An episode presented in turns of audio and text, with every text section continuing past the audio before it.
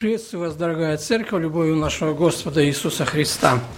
Как говорил Игорь, действительно закончились рождественские дни, дни, когда мы слушали очень радостные, очень вдохновляющие проповеди о Сыне Божьем. Эти проповеди помогали нам находить радость в жизни. Эти проповеди вдохновляли нас. В этих проповедях неверующий человек слышал надежду на его спасение. Но все хорошее когда-то заканчивается. Сегодня у нас другое время, дни идут вперед. И я думал, вот как продлить вот это ощущение радости? Я думаю, мне кажется, вот есть еще, по крайней мере, одна тема, которая вселяет радость в сердца верующих людей. Это тема о Царстве Небесном. Я сегодня предлагаю далее порассуждать вот, а, на эту тему о парадоксах Царствия Небесного – и предлагаю прочитать совсем короткую притчу, рассказанную Иисусом Христом на эту тему, которая записана в Евангелии от Матфея в 13 главе 44 стихом. «Еще подобно Царство Небесное сокровищу, скрытому на поле, которое, найдя человек, утаил, и от радости о нем идет и продает все, что имеет, и покупает себе поле то». На прошлой неделе э, я был э, у Елены Ефимовны, у нее на днях был день рождения. Ей исполнилось уже 99 лет, по милости Божией. Она уже лежит, э, ну, практически не встает, глаза закрыты, но у нее трезвый ум, у нее хороший слух. Мы вместе молились. Вы знаете, в ее молитве ну, не было печали. В ее молитве не было сожаление.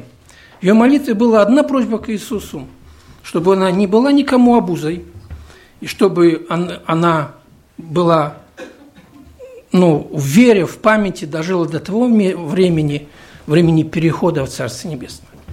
Вот я слушая эту молитву и думал, что вот ради вот такого отношения к этому последнему моменту жизни стоит прожить жизнь верующим человеку. Потому что верующий человек расстается с этой жизнью. Он не расстается вообще с жизнью. Он переходит. Он переходит в другую жизнь. Он переходит в другое измерение. Он переходит туда, о чем он мечтал. Конечно, понятно, что на примере одной притчи невозможно вот, э, понять всю полноту качеств и свойств Царствия Небесного. Но мы, мы должны смотреть э, и соизмерять вот эти выводы или какие-то мысли, которые Христос сказал в притчах, со всем, что написано в других местах. И в притчах всегда есть главная мысль, есть второстепенные какие-то моменты. Конечно, нельзя заострять большое внимание на второстепенных моментах притчи – но игнорировать их тоже нельзя, потому что э, когда Христос э, с помощью притч хотел объяснить какую-то истину, он, конечно, выбирал слова, выбирал темы, и вот э, он выбирал те темы, которые, как ему казалось, лучше всего, и те образы а, показывают или объясняют то, что он хотел сказать своим слушателям. Нам нужно изучать притчи, нам нужно вдуматься в них, потому что Христос – он избрал именно эту тему, он избрал именно эти образы, он избрал именно вот определенные средства донесения истины до своих слушателей.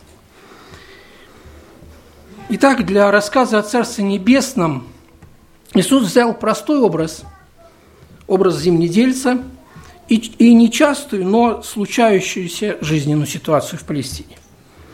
Земледелец, обрабатывая поле, ну, нашел сокровище. Безусловно, эта находка, она не могла оставить его равнодушным. И вот эта находка, она взбудоражила его. И вот все, что дальше вот Христос описывал, что он делал, было подчинено вот этой одной цели – стать собственником этого несметного богатства.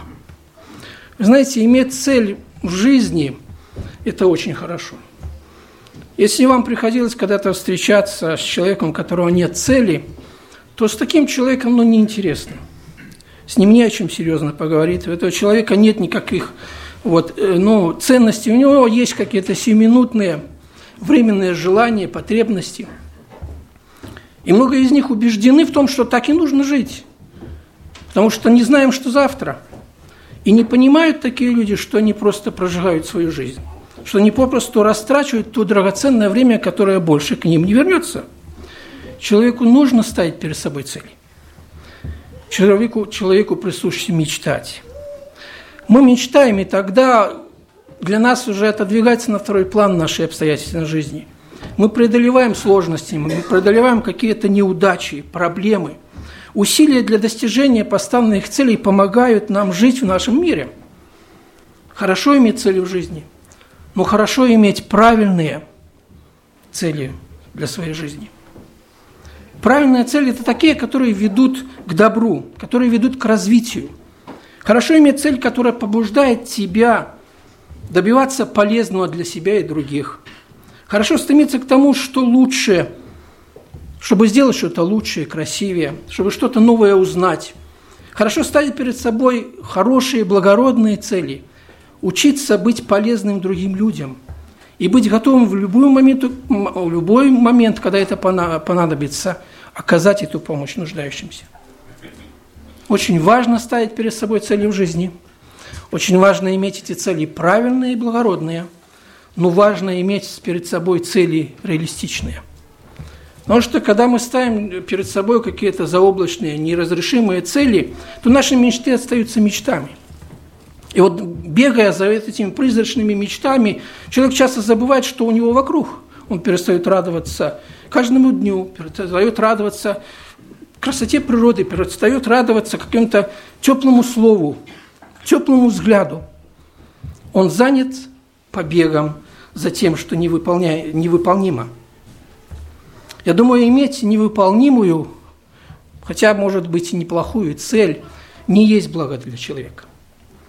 Счастливым, счастливым будет только тот человек, который имеет перед собой хорошую цель, и эта цель в жизни, она реально выполнима. Попасть в Царствие Небесное – это прекрасная и реальная цель.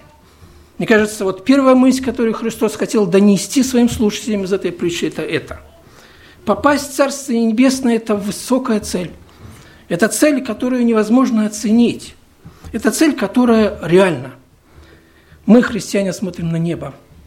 И представляем, что где-то там, за облаками, есть, есть другой мир, прекрасный мир – где обитает Бог, который назвался нам, для нас, нашим Небесным Отцом. О нем мы не так много знаем, но мы знаем, что он сильнее всех обстоятельств нашей жизни. Мы знаем, что он любит нас, что он заботится о нас, и что он ждет нас в своем Царстве. «И увидел я новое небо и новую землю, ибо прежнее небо и прежняя земля миновали, и моря уже нет. И я, Иоанн, увидел святый город Иерусалим, новый, исходящий от Бога с неба, приготовленный, как невеста, украшенная для мужа своего. И услышал я громкий голос с неба, говорящий, сия, сия скиния Бога с человеком, и он будет обитать с ними, они будут его народом, и сам Бог с ними будет Богом их. И отрет Бог всякую слезу сочей их, и смерти не будет уже. Ни плача, ни вопли, ни болезни уже не будет, ибо прежнее прошло. И сказал сидящий на престоле, «Се творю все новое». И говорит мне, напиши, ибо слова сии истинны и верны. Апостол Иоанн свидетельствовал о том, что видел своими глазами. Он написал в книге Откровения, что наступит время, когда все плохое, все неприятности закончатся.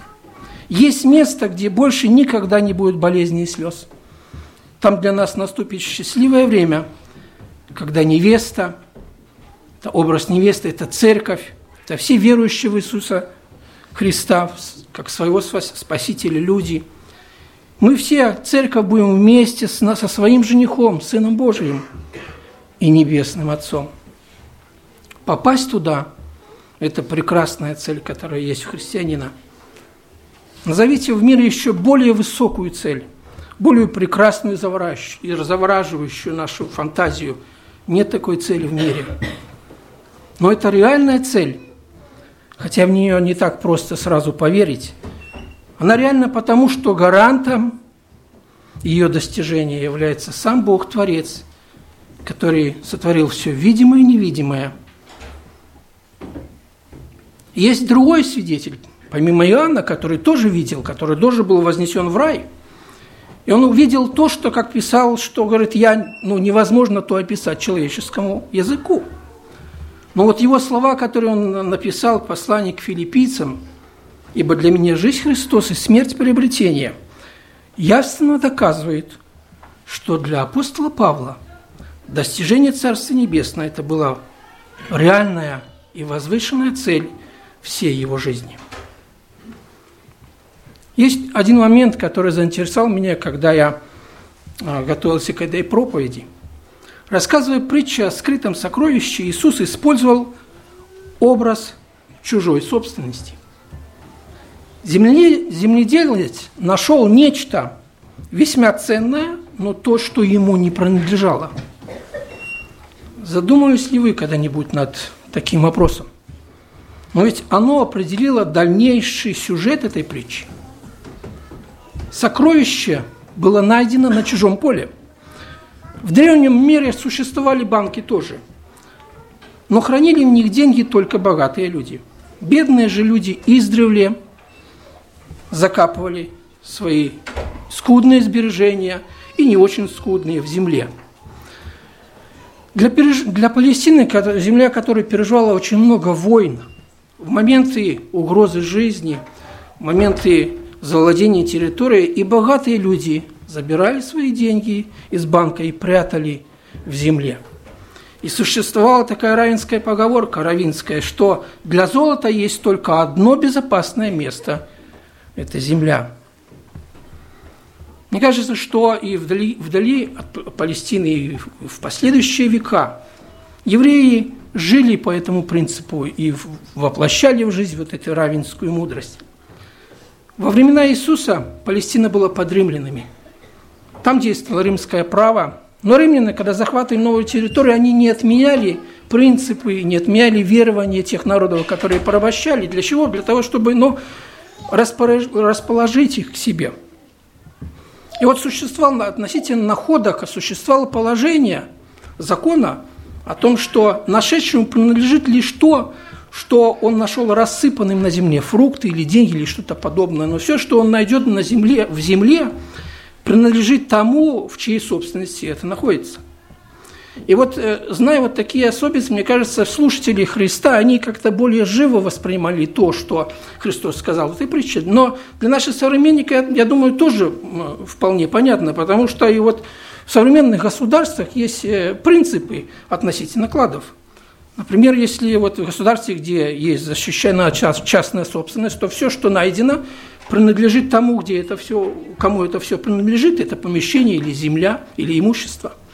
В государствах такое, как у нашей, где как бы нет частной собственности, все принадлежит государству. Но для того, чтобы стимулировать какую-то ну, законность в этом плане и не, не, подоверять, не подоверять человеку какому-то ну, искушению, ну, государство придумало такую форму, очень, я думаю, разумную. 25% относит, принадлежит тому, кто нашел этот клад.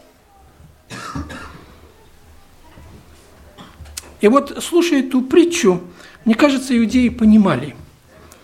Понимали действия данного человека, о котором говорил Христос. Мы не знаем, что конкретно, конечно, хотел Христос сказал этим, но мы можем, ну, как бы найти какие-то ну, аналогии для себя в сегодняшнем времени, в этой обстоятельстве, которые вот я описал – попав в данную ситуацию, тот человек, он, он должен был сделать нечто, чтобы стать законным обладателем этого клада. Что я этим хочу сказать? Я хочу сказать то, что мне кажется, то, что нахожу я дальше в Писании, что Царствие Небесное, оно принадлежит Сыну Божию. Возвращаясь к нашей теме, я думаю, что вот – вот с этой точки зрения стоит посмотреть и на Царствие Небесное. Апостол Павел, узнав о живой вере у колоссах, написал им следующие слова. Благодарю Бога и Отца, призвавшего нас к участию в наследии святых во свете, избавившего нас от власти тьмы и введшего в царстве возлюбленного Сына Своего. И другие места, посланным к Галатам, посланным к Римлянам, когда апостол Павел рассуждал об обетовании Божьем, данном Аврааму, он показывает, как он думает относительно Царства Небесного. Он говорит о том, называет нас, верующих людей, сонаследниками Христу. И ну, что это как бы меняет, можете спросить вы. В чем разница, наследники мы или сонаследники? То есть мы наследники первой очереди или второй? Мне кажется, вот, вот это понимание тоже в практической жизни очень важно для нас. Некоторые люди думают, что попадут в рай. Ну, так как они хорошие люди, ничего плохого в жизни не сделали – то ну, рай – это то место, которое им принадлежит по праву. Оно и для них обеспечено. Дорогой самоуверенный друг, Царствие Небесное невозможно присвоить. Оно не ваше и даже не мое. Царствие Небесное принадлежит Иисусу Христу и всем тем, кого Он искупил от ада и смерти. Кем ты приходишься сегодня, Сыну Божию? Кем Он считает тебя? Эти вопросы относятся не только к неверующим людям. Одни относятся и ко всем нам, называющим себя христианами. Был же спрошен фарисеями, когда придет Царствие Божие, отвечал им, не придет Царствие Божие приметным образом, и не скажут, вот оно здесь или вот там, ибо вот Царствие Божие внутри вас. Так Такую мысль высказал Иисус, которая записана в Евангелии от Луки. И мне кажется, уместно вспомнить вот эти слова Христа. Оно говорит о том, что Царствие Небесное начинается уже здесь, на земле. Мы не можем заблуждаться на этот счет. Многие рассчитывают, что вот они попадут в рай, и там все начнут с чистого листа. В некотором, ну, смысле это так и есть, но не совсем так чтобы рассчитывать на Царствие Небесное в небе. Оно уже здесь должно быть в вашем сердце. Божья воля должна уже здесь руководить вашими мыслями, вашим поведением. Воля Божья должна уже здесь становиться критерием к вашим поступкам. Наш образ жизни, наши ценности должны свидетельствовать о том, что мы не от мира сего, а жители Его Царства. Иисус вводит в церковь, в свою невесту, только тех, кто любит Его в ответ на Его любовь. Любит – это значит, желает быть с Ним, общаться со Христом, смотреть с Ним, как люди говорят, в одну сторону. Любить Христа – это значит стараться познавать Его волю в своей жизни и стремиться выполнять ее с помощью Духа Святого. И этот человек, найдя клад, идет и покупает это поле для того, чтобы стать законным обладателем на тех основаниях, которые существовали в государстве. Сегодня для каждого из нас вот этот принцип должен работать и сегодня. Неважно, каким образом мы нашли этот клад, случайно наткнулись, или как в следующей притче Христос сказал о купце, который ищет этот клад, ищет истину, и вот он нашел – но, ее не, но этот клад, эту жемчужину присвоить нельзя просто так. Ее можно только принять на законных основаниях, признать себя грешником и возложить свои грехи на того, который пришел для того, чтобы спасти, чтобы омыть эти грехи. Наконец, рассмотрим последний сюжет данной притчи. Земледелец продал все, что у него было, и покупает поле с сокровищем. Что могла подумать жена этого человека, если ну, действительно это произошло на самом деле?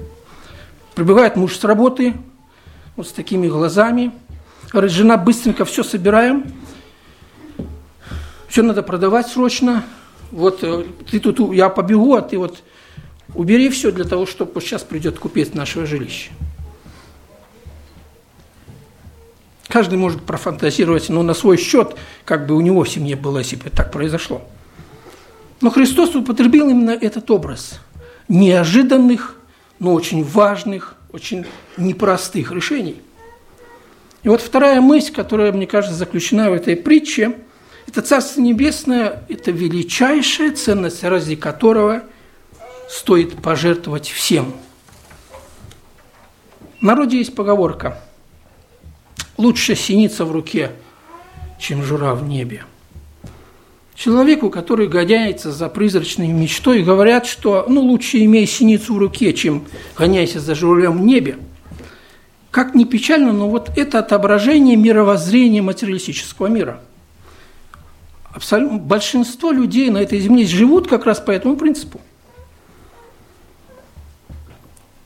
И с, таким, с такой точкой зрения, с таким принципом они смотрят на Царство Небесное. Для них имеет ценность только то, что они могут увидеть, что они могут ощутить, попробовать. Журавль в небе, конечно, это красиво, но он высоко, его достать сложно. Синица, ну, тоже ничего, ну, поменьше, ну, тоже красивая, ну, зато она в руке. Ты чувствуешь ее тепло, ты слышишь ее дыхание, ты ею обладаешь. Для большинства людей библейский журавль одет в пустые мечты, которые отвлекают от повседневной работы, от, от удовольствий повседневной жизни, которые мешают, как им кажется, и вот обустраивать и строить нормальную человеческую жизнь на земле. Они дорожат своей синицей в руке, хоть маленькой, но ценностью. Иисус Христос в своей притче сказал о совершенно противоположном по значению принципе лучше журавль в небе, чем синица в руке. С точки зрения Библии, оперение журавля совершенно иное. Оно величественно. Красота журавля в Божьих обетованиях, в славном будущем, которое Бог обещал всем верующим в Него. И это не пустые обещания. А вот к оперению синицы Слово Божие подходит очень критически. Все ее перья – это похоть очей, похоть плоти и гордость житейская. Слово «похоть» в нашем языке несет, ну, отрицательный оттенок. Похоть – это, какая-то, это какое-то сильное влечение, которое порабощает волю человека. Величие, которое затмевает, влечение, которое затмевает все вокруг. Это то, что заставляет человека ни о чем другом не думать, и уже не важно, какими методами и какие последствия будут после того, как человек будет обладать тем, к чему стремится. Без Бога человек обольщен похотью. Она навязывает ему пустые цели.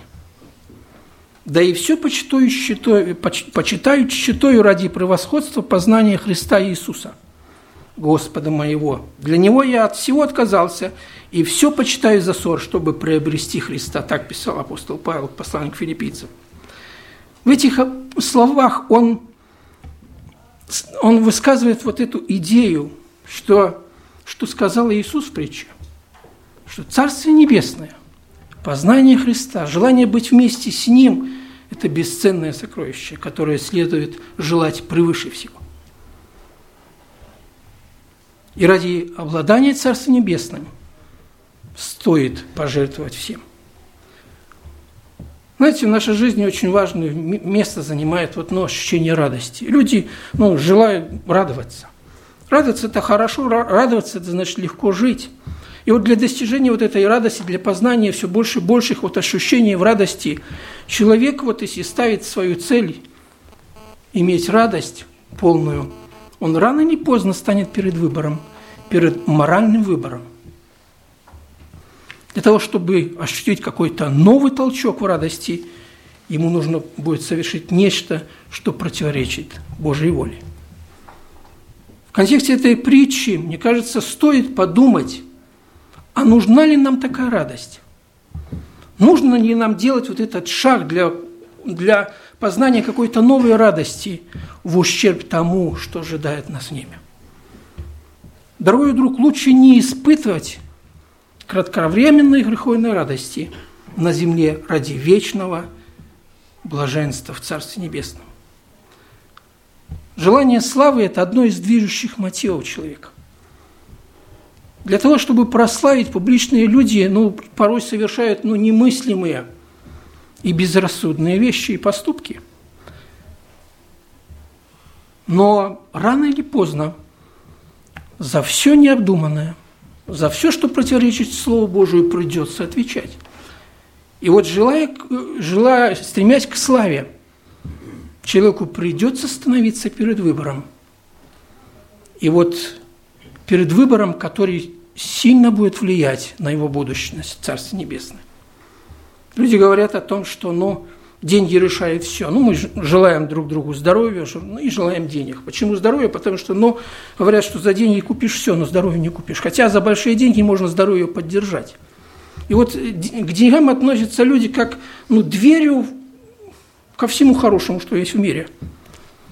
И это действительно так, но погоне за богатством человек рано или поздно столкнется с грехом сребролюбия.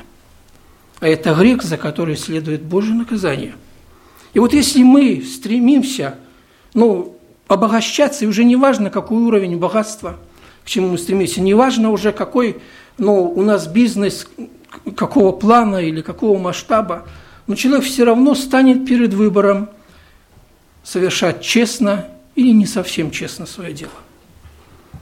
И вот в контексте этой притчи следует подумать нам, а стоит ли нам стремиться к этому обогащению ради того, чтобы потерять вечное блаженство.